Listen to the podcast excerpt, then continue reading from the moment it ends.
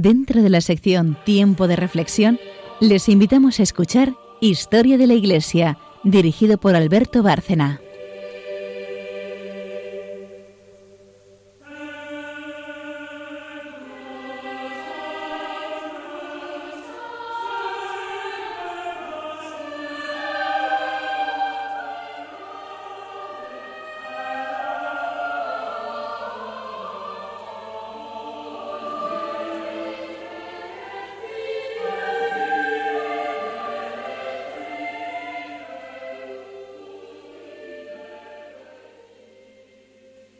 Buenas noches, oyentes de Radio María y de este programa Historia de la Iglesia.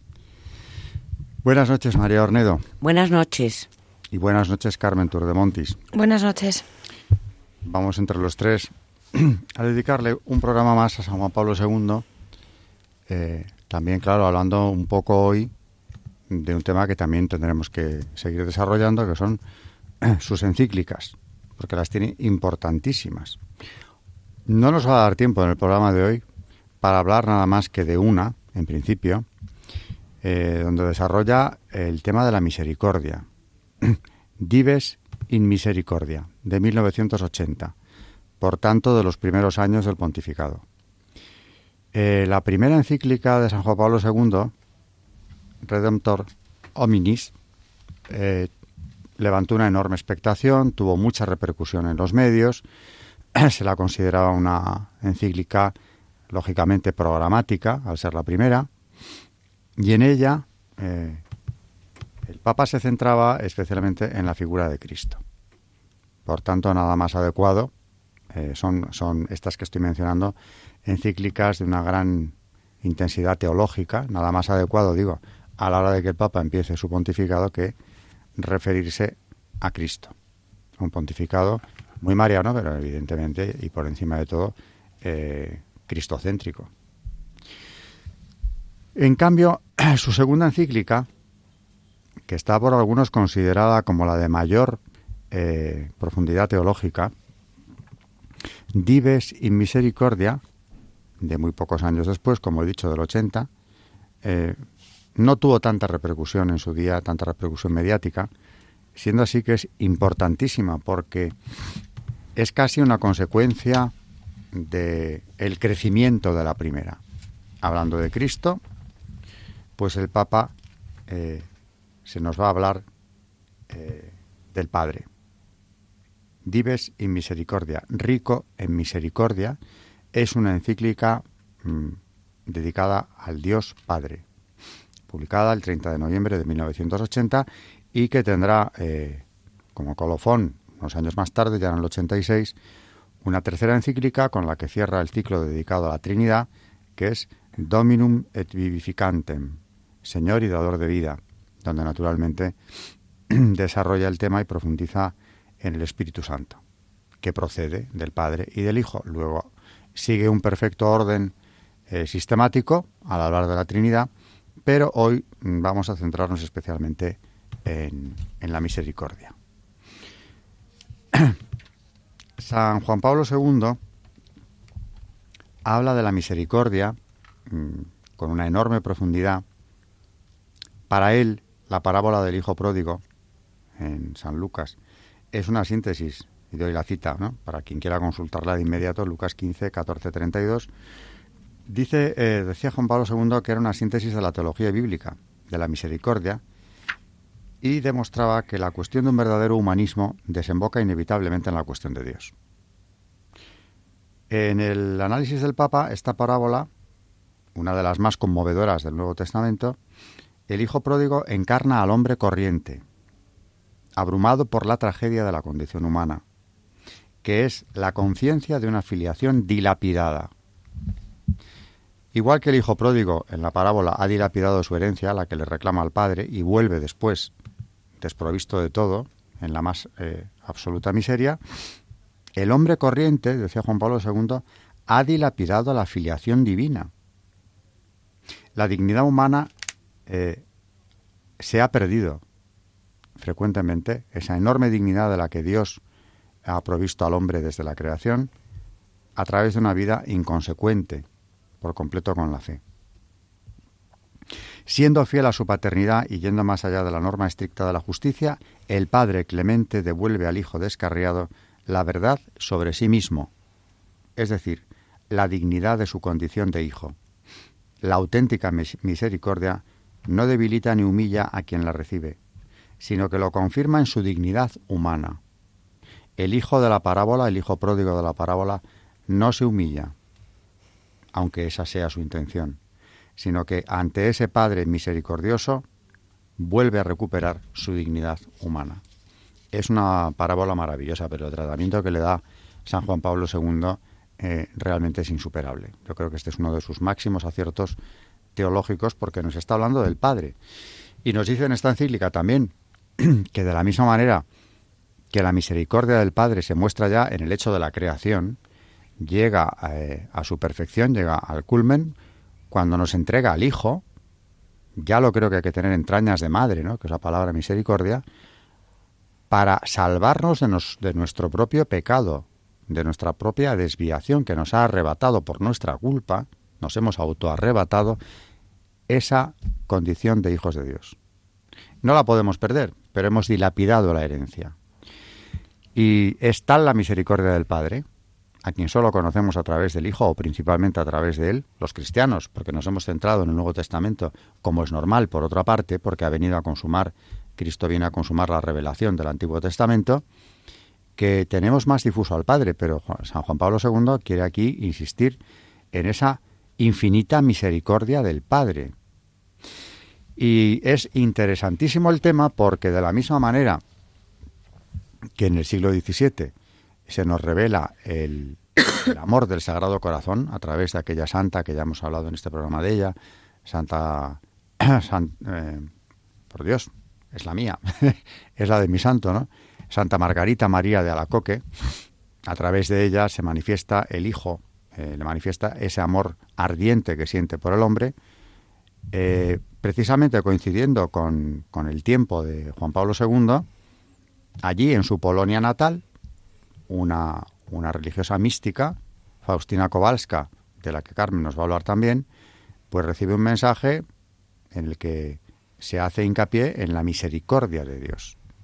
Ella ve a Cristo, tiene una serie de visiones que Carmen nos contará eh, con mucho más detalle y eh, se siente portadora de una misión importantísima, igual que en su día eh, también Santa Margarita María, pues Faustina Kowalska piensa que ella, no piensa, sabe, que está llamada a transmitir esa, ese mar de misericordia que ve en Dios. Y claro, la misericordia tiene mucho que ver con el Papa, parece desde luego en esto también providencial, puesto que Cracovia, la ciudad de la que fue arzobispo, en su Polonia natal, era el centro de la devoción a la Divina Misericordia. De manera que cuando él luego, que por cierto es él quien va a beatificar y canonizar a Faustina Kowalska, que muere en los años 30, es decir, que es contemporánea de él, aparte de todo, más tarde es él quien instituye la fiesta litúrgica de la Divina Misericordia en el domingo siguiente al de Pascua y precisamente esas casualidades que no lo son, sino que son obra de Dios, va a morir Juan Pablo II en el día de la Divina Misericordia. Como si el cielo quisiera avalar eh, la institución de esa fiesta litúrgica, la canonización de Faustina Kowalska, como si quisiera el cielo haber dicho en ese día de su muerte. Todo esto es verdad todo esto, las visiones de Santa Faustina Kowalska, que fue controvertida también en su ortodoxia en un momento dado, la institución de la fiesta litúrgica en toda su importancia, la oración de la coronilla de la Divina Misericordia, eh, la devoción a la hora, a las 3 de la tarde, la hora santa, la hora de la muerte del Señor, todo esto queda confirmado, parece no, en esta señal del cielo que es la muerte del Papa en el día de la fiesta que él había establecido. Así que de misericordia vamos a hablar en este programa, eh, que lo vamos a dedicar, yo creo que íntegramente a este tema. Em, luego, al hablar de la biografía de Santa Faustina Kowalska, pues haremos eso, Carmen nos hará un relato biográfico de esta santa polaca de enorme trascendencia para la historia reciente de la Iglesia. Pero antes de eso, si os parece, vamos a comentar en, relación con la Divina Misericordia eh, lo que os haya movido el Espíritu Santo a decir. María, Carmen. Yo creo que, bueno, dicen que, el, que Juan Pablo II escribió esta encíclica influenciado, casi sin duda alguna, por Santa Faustina Kowalska. Estaba, estuvo tan impresionado con los relatos de esta santa que le movió a, escribir esta, esta encíclica de la misericordia. Estoy pensando ahora, me viene a la cabeza que, bueno, el Papa Francisco ha hecho el año de año de la misericordia y bueno, yo también creo que mm, estoy segura que también ha estado influenciado por Juan Pablo II que fue verdaderamente el Papa que más ha hablado de la misericordia. Bueno, es que de hecho mucha gente le llama el Papa de la Misericordia y mm, como ha dicho Alberto, se murió precisamente el día... Eh, él se murió en el 2005, el sábado 2 de abril, y, el, y, el, y fue en el 2000 cuando precisamente ese día se había, había puesto él como fiesta de la misericordia. Y de hecho ese día se leyó, él había escrito precisamente con motivo de la, de la fiesta de la Divina Misericordia un mensaje que luego lo leyeron, lo leyeron en, cuando él murió en su funeral, pero es muy cortito, si te parece Alberto, y, y dice hoy, decía el Papa, resuena, esto lo leyeron justo después de su muerte, pero lo había escrito él. Resuena también hoy el gozoso aleluya de Pascua. La página del Evangelio de hoy de Juan subraya que el resucitado, la noche de ese día, se apareció a los apóstoles y les mostró las manos y el costado. Es decir, los signos de la dolorosa pasión impresos de manera indeleble en su cuerpo también después de la resurrección. A la humanidad que en ocasiones parece como perdida y dominada por el poder del mal, del egoísmo y del miedo, el Señor resucitado le ofrece como don su amor que perdona, reconcilia y vuelve a abrir el espíritu a la esperanza el amor convierte los corazones y da la paz. Cuánta necesidad tiene el mundo de comprender y acoger la divina misericordia. Eso fue justo lo que escribió para que se leyera el Día de la Divina Misericordia, que luego pues se leyó postumamente, pero se mm. leyó. Y de hecho, por ejemplo, también es él, eh, todas estas estampas que, se han distribuido por el mundo, es un lema suyo, sed apóstoles de la Divina Misericordia, que eso, eso lo dijo él. Y, a los sacerdotes también dijo que, dijo él, haced de la divina misericordia vuestro programa sacerdotal en este tiempo necesitado como nunca. O sea que... Y logró, es verdad que logró que, que esta fiesta, esta devoción también, se difundiera muy rápidamente. Aquí en España, en cuantas parroquias vemos la imagen de la Divina Misericordia, el rezo de la coronilla en esta casa, en Radio María se hace, y no solo en España, sino en todo el mundo. Todo el mundo.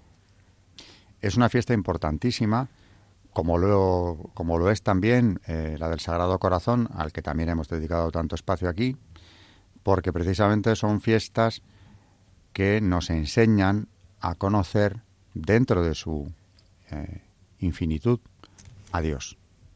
El Sagrado Corazón es un paso, la Divina Misericordia es otro. Casi eh, son manifestaciones coincidentes si queremos, la misericordia es un matiz eh, importantísimo y que hace mucha referencia al Padre, al Creador, pero es un matiz del amor infinito y ardiente del Sagrado Corazón al hombre. Eh, por tanto, digo, esta es una encíclica de enorme calado eh, que nos lleva a reflexionar y que el Papa, desde luego, le quiso dar toda la importancia, mm, rico en misericordia, es el Señor, claro, el, creador de todas las cosas. Y en esa imagen eh, con la que se representa eh, la imagen del Cristo de la Divina Misericordia, de su, de su corazón, salen dos rayos, lo habréis visto, yo creo que la mayor parte de nuestros oyentes conocerán seguramente eh, la iconografía de la Divina Misericordia, que por cierto luego seguramente Carmen añadirá detalles, pero este cuadro, aunque hay dos versiones del cuadro, eh, porque no era nada fácil plasmar lo que Santa Faustina había visto, esos rayos que salen de su corazón, igual que Santa Margarita María le veía en el siglo XVII con un corazón ardiente, Cristo, Santa Faustina ve como dos rayos eh, luminosos salen de su corazón, uno de un color rojizo y el otro mm, totalmente blanco. Parece como evocando ¿no? la sangre y el agua del costado de Cristo. En cualquier caso, una manifestación de su misericordia, algo totalmente interno de Dios que sale hacia nosotros, igual que manifestaba su amor ardiente allá por el siglo XVII en ese culto que no se ha interrumpido del Sagrado Corazón. Es que es muy difícil, además, como ella no sabía pintar, claro, llamaron a un pintor para que ella le explicara cómo, e, cómo lo había visto. Y además que ella tenía el encargo de que se pintara exactamente lo que ella había visto. Pero era muy difícil y cuando vio la primera el primer cuadro que hicieron no le gustó nada, dijo, no, no es esto lo que, lo que yo he visto, es muy difícil. Lloró incluso al verlo. El disgusto. Es muy difícil explicar a un pintor cómo has visto tú una, una, escena. De hecho, ni siquiera el, el, último le gustó, ninguno le gustaba mm. y, y, y, cuando, como dice Alberto, lloraba, se lo dijo a Jesús y le preguntó que quién sería capaz de pintarle tan hermoso como eres en verdad. Pero Jesús le dijo, no en la belleza del color ni en la del pincel está la grandeza de esta imagen, sino en mi gracia. Y prometo que el alma que venere esa imagen, esta imagen no perecerá. Que bueno, luego hablaremos con más detalle eh, de cuando le pidió que pintase esta imagen, pero desde luego ella no estaba en ningún momento convencida, ni, ni con la última versión del cuadro, de que, eso, de que eso era lo que ella había visto, aunque bueno, se intentó acercar lo máximo posible a, a lo que vio, pero claro, era muy difícil. Y fijándonos en el, en el tema, vemos que hay tantos paralelismos entre las dos apariciones, porque tanto en Paga Lemonial a Margarita María como en Polonia a Faustina Kowalska, por cierto, ambas son dos monjas jóvenes de diferentes órdenes, pero dos mm, religiosas muy jóvenes, las que reciben este mensaje, se les muestra eh, con algún distintivo especial del infinito amor, del ardiente amor del Sagrado Corazón en el caso de Francia, y de la infinita misericordia divina en el caso de Polonia. Y en ambos casos también es la religiosa la que se esfuerza por explicar al pintor cómo tiene que representar al Señor, con enormes dificultades. Yo conozco mejor las que, las que representó el plasmar la divina misericordia, como acabáis de decir María y Carmen, que disgustó enormemente a la vidente. Y al final, como también Carmen ha, ha dicho ahora, ¿no? el Señor zanjó la cuestión. No es cuestión de la belleza eh, del color ni del pincel, sino la importancia de esta imagen es la gracia que se alcanzará a través de ella por quien la venere. Luego habrá tiempo, quizá no, de hablar de la coronilla, aunque en esta casa es una oración, como digo, frecuente, normal, eh, corriente y conocida, pero si tenemos tiempo también podremos dedicarle algún espacio, ya que hoy estamos hablando precisamente de la Divina Misericordia. Eh, por tanto, digo, cuántas coincidencias, bueno, cuántas providencias se dieron aquí en la figura de San Juan Pablo II, que es un papa vinculado directísimamente a la manifestación de este atributo divino de la misericordia.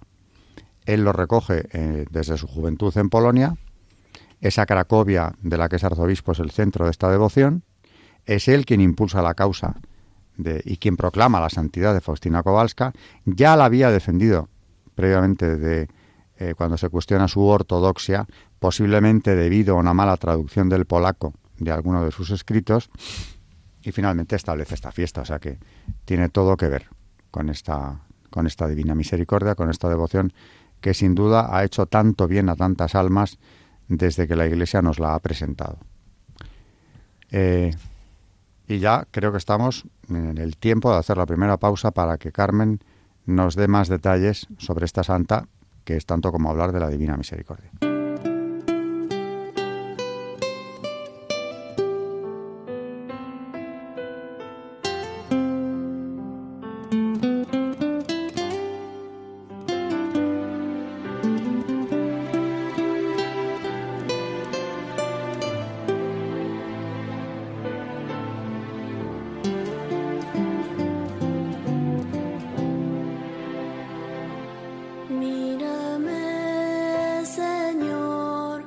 soy digno de que entres en mi casa. Háblame, Señor, tu palabra bastará para sanarme.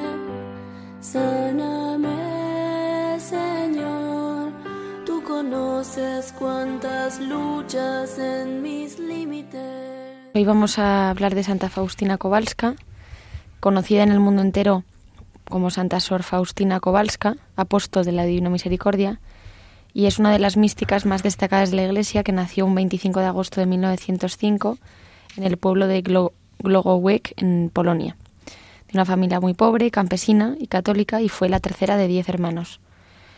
En el santo bautismo celebrado en la iglesia de Suinice Huarqui recibió el nombre de Elena, y desde muy pequeña destacó por su piedad, amor a la oración, laboriosidad y obediencia y por ser muy sensible a la pobreza humana.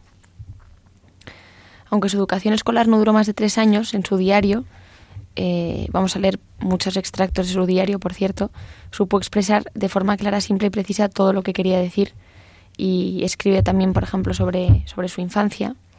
Dice así, la gracia de la vocación a la vida religiosa la sentía desde que tenía siete años.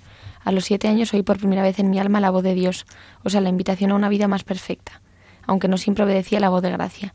No tenía contacto con nadie que pudiera explicarme estas cosas. Cuando tenía 17 años abandonó la casa familiar y se mudó a un pueblo cercano, cerca de Lodz. Después, eh, trabajando de sirvienta, ganaba dinero para su mantenimiento y para ayudar a sus padres. Mientras tanto, el deseo de ingresar en una orden religiosa maduraba poco a poco en su alma. Sus padres estaban en contra de esta decisión, así que la niña intentaba acallar esta vocación divina. Cuenta, después de muchos años, en su diario, una vez, junto con una de mis hermanas, fuimos a un baile. Cuando todos se divertían mucho, mi alma sufría tormentos interiores. En el momento en que empecé a bailar, de repente vi a Jesús junto a mí, a Jesús martirizado, despojado de sus vestiduras, cubierto de heridas, diciéndome ¿Hasta cuándo me harás sufrir? ¿Hasta cuándo me engañarás? En aquel momento dejaron de sonar las alegres tonos de la música. Delante de mis ojos desapareció la compañía en que me encontraba. Nos quedamos Jesús y yo. Me senté junto a mi querida hermana, disimulando lo que ocurrió en mi alma con un dolor de cabeza. Un momento después abandoné discretamente aquella compañía y a mi hermana y fui a la catedral de San Estanislao Cosca. Estaba anocheciendo, en la catedral había poca gente. Sin hacer caso a lo que pasaba alrededor, me postré en cruz delante del Santísimo Sacramento y pedí al Señor que se dignara hacerme conocer qué debía hacer en adelante. Entonces oí Ve inmediatamente a Varsovia, allí tomarás los hábitos. Me levanté de la oración, fui a casa y solucioné las cosas necesarias.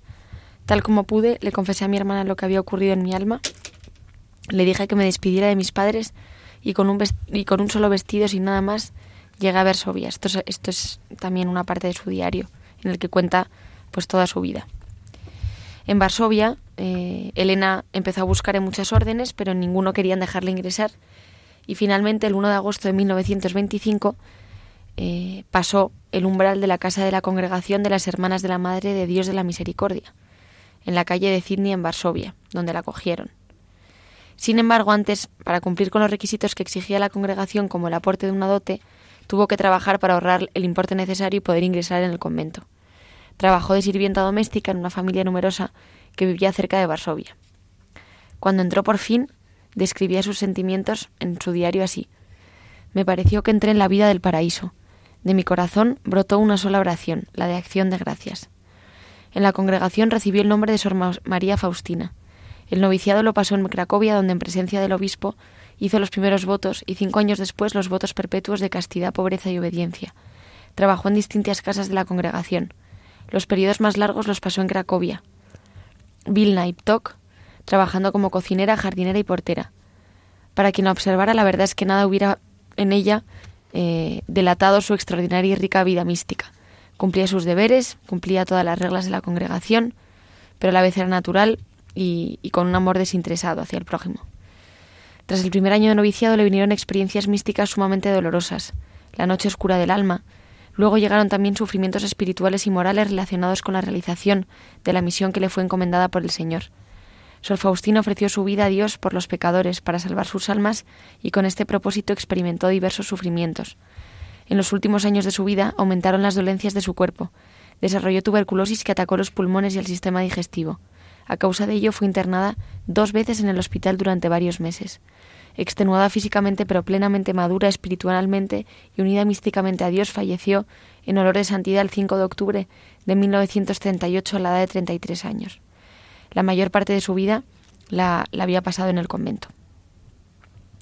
luego pues de mensajes que le dio pues nuestro Señor a, a, Santa Faustina. Como hablábamos antes, pues por ejemplo, le dijo que, que deseaba que esa imagen, que la imagen que, que se le estaba apareciendo fuera venerada primero en su capilla y luego en el mundo entero. Todo esto son las visiones que tuvo, están escritas en su diario, esta es la número 47. Como contábamos antes, el cuadro pintado por un artista bajo su dirección quedó concluido en 1934 y, al ver que el cuadro distaba mucho de la imagen verdadera de Jesús, lloró y exclamó ¿Quién sería capaz de pintarte como eres? A lo que él respondió no es en la belleza del color, como decíamos antes, ni en la del pincel, está la grandeza de esta imagen, sino en mi gracia. Jesús también le dijo a Sor Faustina, ofrezco a los hombres un recipiente con el que han de venir a la fuente de la misericordia para recoger gracias. Ese recipiente es esta imagen con la firma Jesús, en ti confío.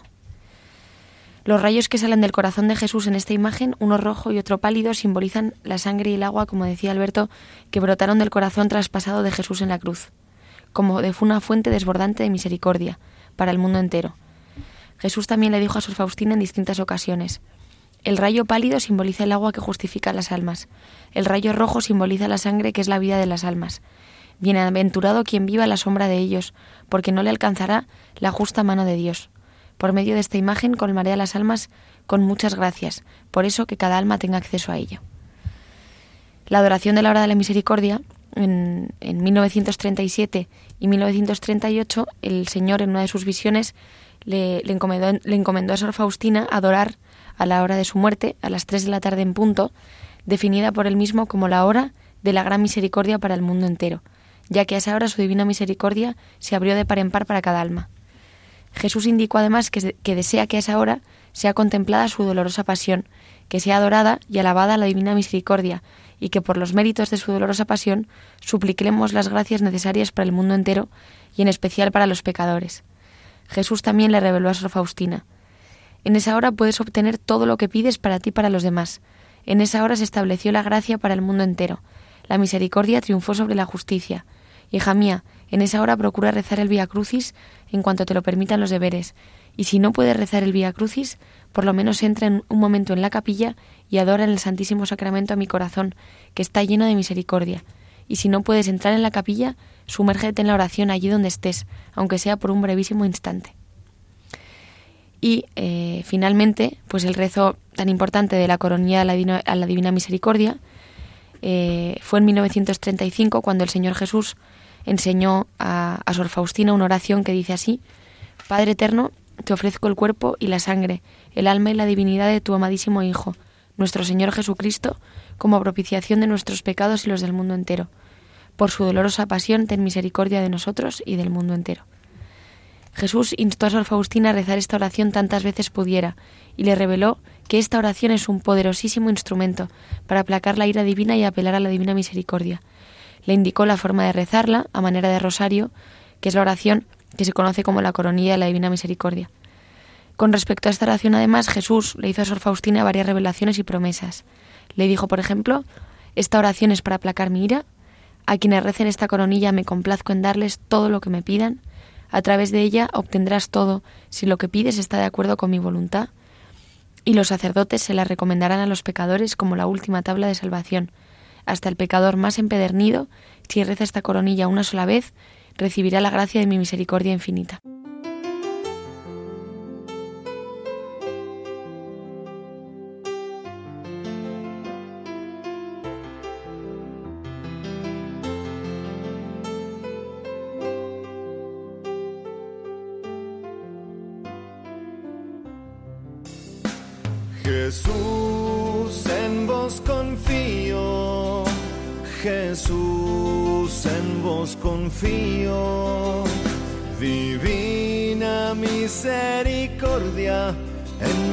Confío, en vos confío, en tu divina presencia, Jesús misericordioso, venimos todos tus hijos confiados en tu grandeza.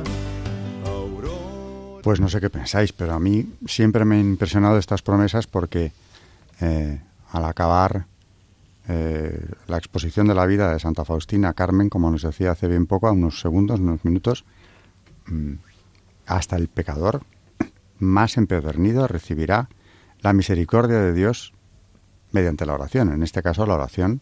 Aunque la rezara una sola vez. Es decir, se- ahí se ve claramente que el Señor ha querido hacer mucho hincapié en el poder de su divina misericordia. Es eh, sencillamente impresionante todo lo referente a esta devoción, que por cierto, qué bien lo has contado, porque ha salido a relucir todo. La imagen de la divina misericordia, el cómo se realizó, importantísimo, lo, lo venía hablando con Mariano, el rezo de la coronilla, que insisto, aquí en esta casa se hace, pero es importantísimo no perder esa oración tratando de hacerla a las 3 de la tarde, que es la hora de la Divina Misericordia, la hora de, de la muerte del Señor, porque fíjate las promesas que hay detrás, eh, detrás de esa oración. Así que mensaje importantísimo el de Santa Faustina Kowalska que el Papa polaco tenía que transmitir como buen conocedor del asunto que era, ¿no? Mm, en relación con esta encíclica de la misericordia, el Dives in Misericordia, que para quien haya llegado tarde es la segunda encíclica del Papa, de las que dedica a la Santísima Trinidad, y esta está dedicada al Padre, porque aunque ha empezado por el Hijo, en su primera encíclica, esa primera encíclica le lleva a hablar luego del Padre. Y por último, ya años después, del Espíritu Santo. Pero Dives in Misericordia es la encíclica dedicada al Padre, a la infinita misericordia del Padre. Sostiene ese texto de Juan Pablo II que si bien el amor misericordioso de Dios empieza en el propio misterio de la creación, como dije ya antes, la experiencia del pueblo de Israel, porque remite a él, revela que la misericordia significa un poder especial del amor, hablando de matices, un poder especial del amor. Estamos entrando en un tema otra vez maravilloso, la caridad que todo lo puede y que a todo supera el amor. Eh, lo bastante fuerte para sobreponerse al pecado y a la infidelidad. A pesar de que a lo largo de la Biblia hebrea, o sea, del Antiguo Testamento, Dios aparezca como un Dios de justicia, también se nos revela como el amor es mayor que la justicia, mayor en el sentido de que es básico y fundamental, palabras textuales y fin de la cita de San Juan Pablo II. Para los cristianos, el mensaje se completa con el misterio de la pasión, muerte y resurrección de Cristo. El icono más revelador de la misericordia del Padre es precisamente la pasión del Hijo. La misericordia, pues, no sólo aparece como más fuerte que el pecado, sino más que la mismísima muerte. El amor más fuerte que la muerte, indudablemente, y se demuestra en la pasión, en la entrega del Hijo. Yo lo que veo eh, es que nosotros no podemos entender la misericordia. Si la entendiéramos, es que, claro, nos falta, nos falta llegar a la misericordia de todo un Dios. Pero yo veo que tenemos, no lo sé, claro, yo hablo de, de que yo lo tengo, pero creo que también nuestro ambiente lo tiene. Hemos perdido el sentido del pecado. Entonces, es imposible entender la misericordia cuando yo no me siento pecador. Los grandes pecadores, y decía Carmen ahora, hasta el más empedernido pecador. Entonces, estamos en un ambiente que además, bueno, se nos contagia, a pesar de, católicos con vida de oración, etcétera, como que se va devaluando, ¿no? Y no nos damos cuenta de la importancia que tiene el pecado. El pecado en cuanto a que perjudica al hombre, Dios lo detesta enormemente. No detesta a nosotros pecadores, pero sí al pecado.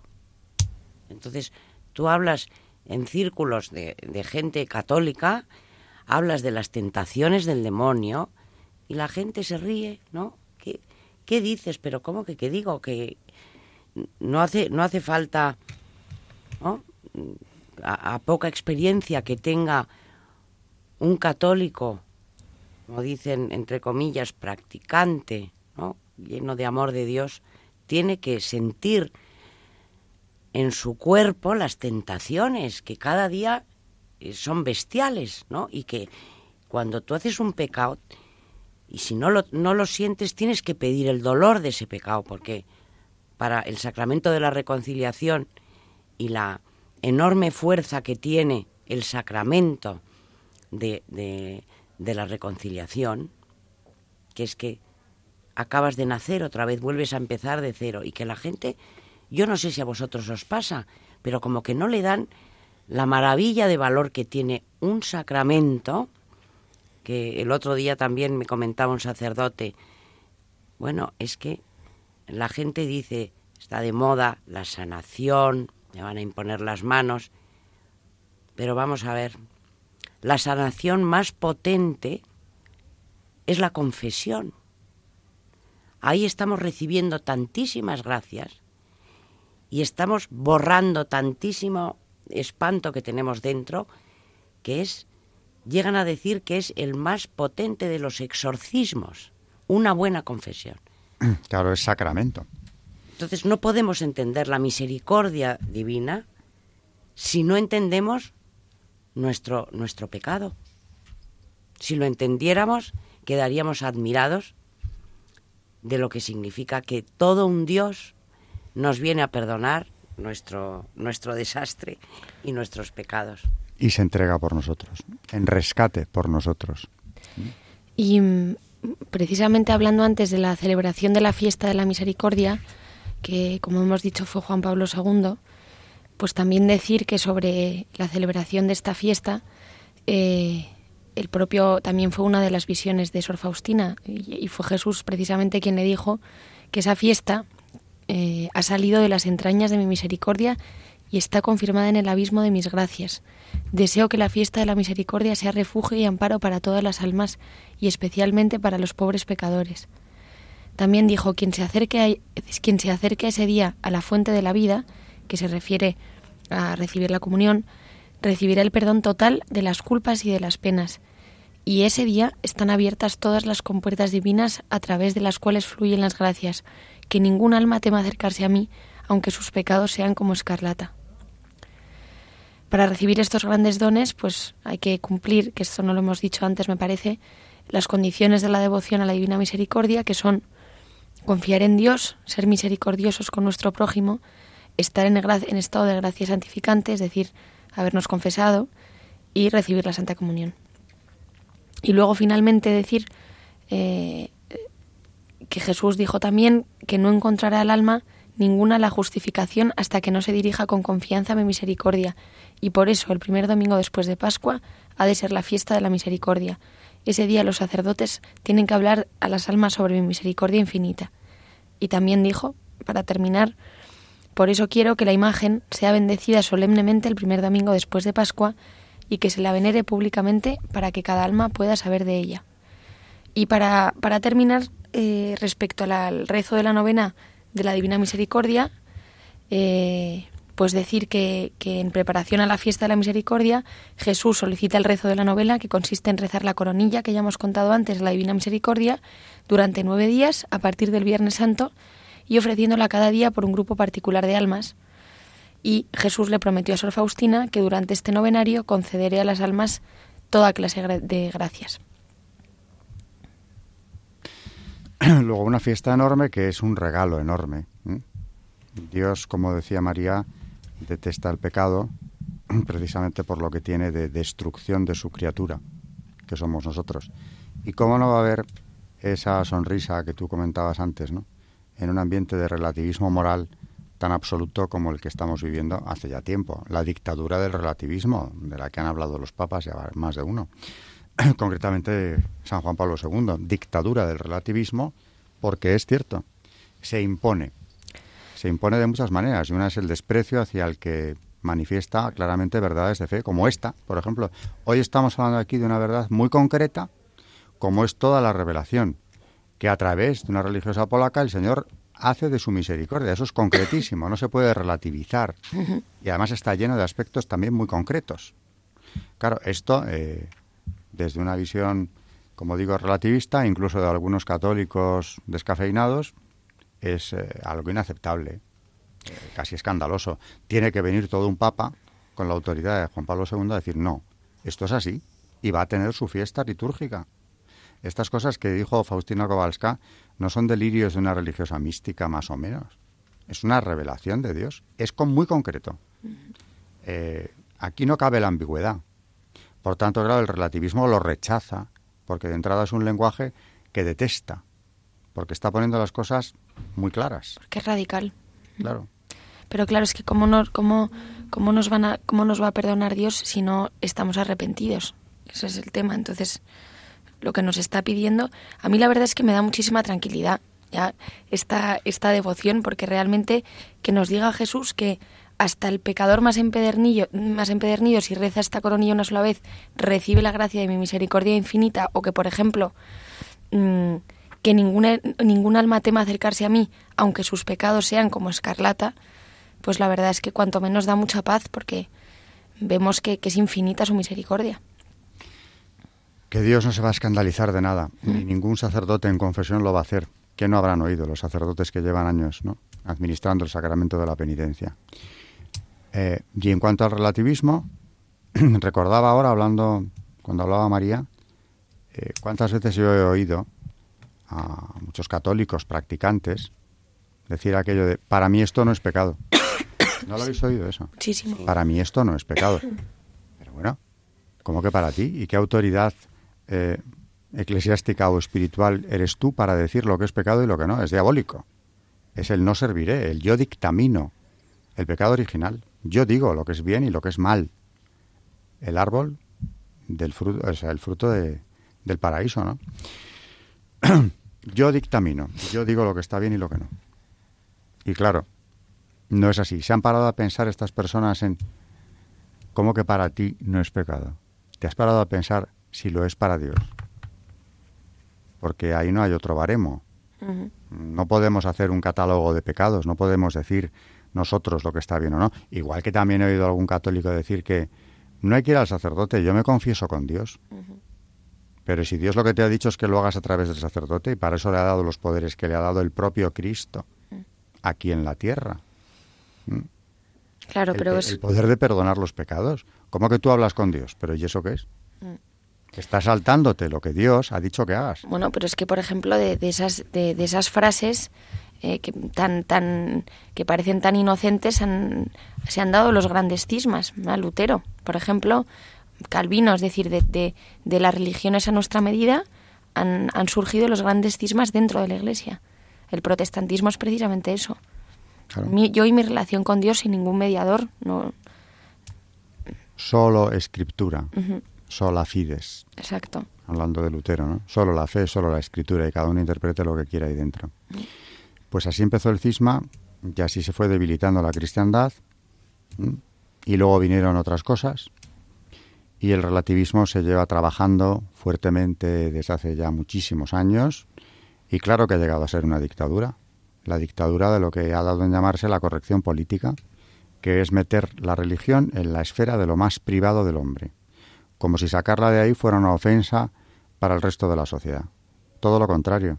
Los cristianos, como dice el Evangelio, no podemos ser una luz escondida, eh, sino puestos en lo más alto de la casa para que alumbre a todos. Eso está en el Evangelio. Tú no puedes decir, la vamos a practicar en casa, ¿eh? sin molestar a nadie. ¿Pero por qué les vamos a molestar? Si lo que les vamos a llevar es un mensaje de misericordia, de salvación, de amor, el mensaje por el que eh, quien no lo haya recibido o lo tenga olvidado pueda llegar al cielo a pesar de esos pecados color escarlata Mm. que pueda tener. Y es que, de hecho, por ejemplo, a lo mejor nosotros, mm, o por ahora nosotros, estamos en una sociedad occidental, eh, pues en la sociedad del consumo, que a lo mejor pues no estamos sufriendo las persecuciones que están sufriendo eh, pues en nuestros países, en los países árabes, etcétera, etcétera. Pero sí que también eh, aquí hay una persecución en, en, en nuestra sociedad. No es la persecución, no es la misma, pero es una persecución que también pues por ejemplo las burlas, eso es, eso es una persecución, eh, es decir, todas esas cosas también están, pues vemos que, que, que- que es ahí donde tenemos que, que, que ser precisamente más fuertes. en- Y te pongo un ejemplo de otro sí. papa, el, el sucesor de este, Mm, del que hablamos, Juan Pablo II, Benedicto XVI, eh, al cuerpo diplomático en su audiencia de enero de 2011, les decía que se viven dos persecuciones. Una sangrienta en tierras lejanas, se refería a la del Islam concretamente, sobre todo a la del Islam, y otra aquí mismo en Occidente. Una, un martirio de la coherencia, una imposibilidad que las propias leyes positivas, las que se están promulgando en Occidente desde hace mucho tiempo, imposibilitan al cristiano coherente adecuarse a la realidad jurídica. De ahí que la objeción de conciencia tenga tanta importancia y sea tan perseguida. ¿Qué ocurre con esos profesionales de la sanidad que se niegan a colaborar con un aborto? No están pidiendo nada extraordinario, simplemente que se les permita quitarse de en medio de lo que para ellos es, porque lo es, un auténtico crimen. Y eso, la mera existencia de esa ley, si, si además no se contempla esa objeción de conciencia, ya lo creo que es persecución. Y de hecho me consta, porque además tengo ejemplos muy concretos, incluso alumnos míos que me han venido a contar, como la hermana de una de estas alumnas el año pasado me decía que tuvo que cambiarse de hospital porque en el que estaba no se le permitía. De hecho, en la práctica no se le permitía esa objeción. O estaba sufriendo tales presiones que tuvo que irse a trabajar a otro sitio. ¿Mm? Sí, sí, yo también lo he oído de, de compañeras mías también. Eso es persecución. ¿Que puede ir a más? Mm, Puede ir a más, claro. Pero es una persecución. El hecho, como decía Benedicto XVI, de no permitir al cristiano adecuarse a la realidad jurídica es una persecución porque margina al cristiano de la vida pública. Hablando cuando mm, tú, Carmen, estabas contando eh, esa iconografía de la Divina Misericordia, me ha venido a la memoria eh, una otra vidente muy anterior a Faustina Kowalska, del siglo XIII, XIV, que es Santa Brígida de Suecia. Santa Brígida de Suecia, que nos dejó eh, un legado maravilloso, el de las oraciones y, el de todas sus visiones. Por cierto, que fue San Juan Pablo II quien la proclamó patrona de Europa, con una carta, eh, una carta sobre el tema interesantísima que está en el prólogo de las oraciones. Pero ahora me acordaba precisamente de la oración que le dedica Santa Brígida por revelación directa del Señor a esa llaga del, eh, a esa llaga del costado de Cristo. Es muy breve y María la tiene, nos la va a leer. Eterno Padre, dígnate aceptar la sangre preciosa y el agua brotada de la herida del corazón de Jesús por las exigencias de la Santa Iglesia y en expiación de los pecados de, los, de todos los hombres te suplicamos que con todos seas piadoso y misericordioso. Sangre de Cristo, última preciosa contenida en el Sagrado Corazón de Cristo. Lávame de las culpas de todos mis pecados y purifica a todos los hermanos de toda culpa. Agua del costado de Cristo, purifícame de las penas de todos los pecados y apaga las llamas del purgatorio para mí y para las pobres almas de los difuntos. Amén. Ya Santa Brígida estaba percibiendo en sus visiones algo que conecta directamente con la divina misericordia y la visión que tiene Santa Faustina Kowalska. Lo que brota de la, de la llaga del costado, del sacro costado, la sangre y el agua que brotan de ahí, son precisamente instrumentos sanadores que lavan del pecado, que lavan de la culpa. Eso está dicho por esa santa patrona de Europa nada menos que en el siglo XIV. Faustina Kowalska lo que recibe es pues prácticamente una explicación de lo mismo de una manera muy visual, de una manera eh, desde luego muy impresionante que nos ha dejado en esa, en esa imagen, ¿no? Dice de Santa Brígida, San Juan Pablo II, en la carta apostólica del sexto centenario de la canonización de la Santa, es una carta, por tanto, de 1991, insisto, dice Juan Pablo II. Es un ejemplo a imitar, sobre todo en la obra de la nueva evangelización en Europa. Una santa de dimensiones europeas, signo profético de reconciliación y de esperanza para el continente europeo y para toda la humanidad. ¿Y qué ve esta santa esperanza para toda la humanidad? Pues precisamente un atisbo de la misericordia de Dios, porque todas sus oraciones nosotros las conocemos porque las llevamos haciendo mucho tiempo. Eh, ¿Qué son estas oraciones de Santa Brígida, una meditación sobre la pasión de Cristo, que es a donde nos lleva precisamente Dives in Misericordia, la encíclica de Juan Pablo II, cuando habla de la misericordia de Dios, dice que un momento de culminación de esa misericordia en su, eh, en su manifestación al hombre es precisamente el momento de la pasión. No hay más que añadir. Y todavía también he oído yo más de una vez decir, ¿por qué tanta sangre en la pasión? ¿No parece excesivo, innecesario? Pero si es que Dios es tan excesivo que es infinito. Y su misericordia no está medida ni contenida eh, en, en algo concreto, es infinita. El pecado, el daño inmenso que el pecado había ocasionado en la obra de Dios, en su obra más querida, que somos nosotros, las criaturas humanas, era tan enorme que hace sudar a Cristo en Getsemaní gotas de sangre, como también reflejan las oraciones Santa Brígida de Suecia. La segunda de estas siete oraciones es eh, el sudor de sangre. ¿Y qué está viendo él ahí? La inmensidad del pecado cometido por el género humano, por el pecado personal de cada uno de nosotros, desde la creación hasta el final de los tiempos. Ya lo creo que era casi infinita eh, la ofensa, el agravio, el dolor que se le causa a Dios a través de todo ese pecado. Infinita tiene que ser la reparación. Pero como la misericordia de Dios lo es también, pues tenemos esa pasión eh, desconcertante para tantos, ¿no? abrumadora para los que no la conocen, quizá en un principio, y, tan maravillosa, tan reconfortante, por lo que manifiesta de misericordia infinita, para todo el que se acerque a ella eh, sin prejuicios y volviendo a un tema que ya hemos tocado aquí, a través de la oración, con mucha oración de por medio, que es lo que nos hace conocer a Dios. Se nos está acabando el tiempo, nos quedan unos cinco minutos de programa para que sobre este tema tan, tan interesante, tan reconfortante, insisto en ello, ¿no? de la Divina Misericordia, hagáis los comentarios que queráis. Yo, para terminar con, de hablar de Santa Faustina Kowalska, me gustaría decir eh, una de las primeras cosas que le dijo Jesús, que yo creo que resumen un poco cuál fue su función. Y dice, tú eres la secretaria de mi misericordia, te he escogido para este cargo en esta vida y en la futura. Quiero que así sea, a pesar de todos los obstáculos que te pondrán, has de saber que no cambiará lo que me agrada. La secretaria del Señor para una misión tan importante como esta. Ah, está expresando con toda claridad, insisto, y esto vuelve a recordarme a Santa Margarita María de Alacoque, un mensaje de Cristo. Mm.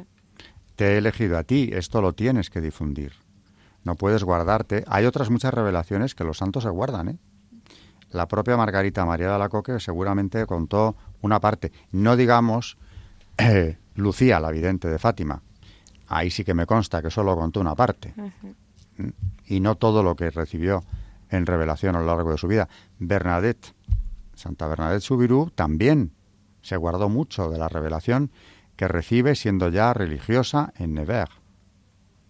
Porque entiende que esto es, podríamos decir que un privilegio especial que Dios tiene con estos grandes santos que han cumplido una misión tan importante, transmitiendo el mensaje y también expiando con su sufrimiento eh, en nombre de la humanidad o a favor de la humanidad. Ahora bien, hay mensajes concretísimos que Dios quiere que se transmitan y les hace saber a sus emisarias que tienen que serlo. Margarita María en el siglo XVII, Faustina Kowalska en el siglo XX. Yo para terminar diría que, que nos tendríamos que animar, por lo menos yo, eh, a rezar muchísimo para que Dios tuviera la misericordia de hacerme ver la gravedad del pecado y así poder entender la maravilla de su misericordia. es que eso me hace pensar en algo que suelo pensar muchas veces yo también, que siendo tan sencillo el irse al cielo con Dios, nos pongamos en riesgo de no ir por no reconocer nuestros pecados, incluso en confesión, porque muchas veces están las reservas mentales, está la vergüenza que puede sentirse ante el sacerdote de no contarle bien a fondo lo que, lo que hemos hecho, aquello que hemos eh, hecho por omisión, por acción, pecados de pensamiento, tantísimos pecados. Eh, hacer una buena confesión es increíble, pero eh, nos cuesta, incluso a, personas de fe, nos cuesta hacerla. Si supiéramos la gravedad de cada uno de nuestros pecados. Y nos estamos jugando la eternidad. Nos confesaríamos muchísimo mejor. No solo más, sino mejor. Bueno, pues eh, precisamente, volviendo al Sagrado Corazón, eh, una de sus promesas más conocidas a Santa Margarita María de Alacoc es esa, la perseverancia final. El que Dios a quien haga eh, los nueve primeros, la comunión de los nueve primeros viernes, le concederá la perseverancia final, que no es otra cosa que decirle, tranquilo, tendrás el momento de arrepentirte y desde luego en su caso de hacer una confesión como es debido para entrar en el cielo. Pues tenemos que hacer méritos, pensar muy bien lo que estamos haciendo delante del confesor y no tratar de engañarle por pudor, por vergüenza, por orgullo incluso puede ser, por no querer ante un semejante, ante un ser humano, reconocer nuestras culpas, sin darnos cuenta de que ese ser humano en ese momento pues no es más que el vehículo que Dios ha puesto ahí directamente para que le contemos nosotros a Él, reconociéndolos, nuestros pecados de todo tipo. Pues eh, acabamos con este mensaje tan, tan importante de la Divina Misericordia, que es un aspecto fundamental del pontificado de Juan Pablo II, tanto le tenemos que agradecer a este santo, Papa. Pero desde luego algo por lo que tenemos que estarle especialmente agradecidos es por haber puesto el acento en la Divina Misericordia, por haber subido a los altares a Santa Faustina Kowalska. También es cierto, y repitiendo una idea del programa que ya hemos visto hoy, ¿no? que Dios le pone muy cerca de la cuestión, ¿no? En su Cracovia, eh, en su Polonia natal, en esa Cracovia de la que él fue pastor durante unos años importantísimos, bueno, le, le puso cerca y él cumplió el cometido. Y ahora, gracias a eso, podemos estar hablando en este programa, porque lo hemos conocido a través de él, de la infinita misericordia de Dios. Tenemos esta encíclica, Vive sin misericordia, que yo recomiendo a todos nuestros oyentes leer con calma y disfrutarla disfrutarla mucho porque se presta a ello. Buenas noches, eh, María Ornedo, y muchas gracias. Buenas noches y gracias a todos. buenas noches, Carmen Turdemontis, gracias a ti también. Buenas noches y gracias. Y buenas noches a todos nuestros oyentes de Radio María. Hasta el próximo programa.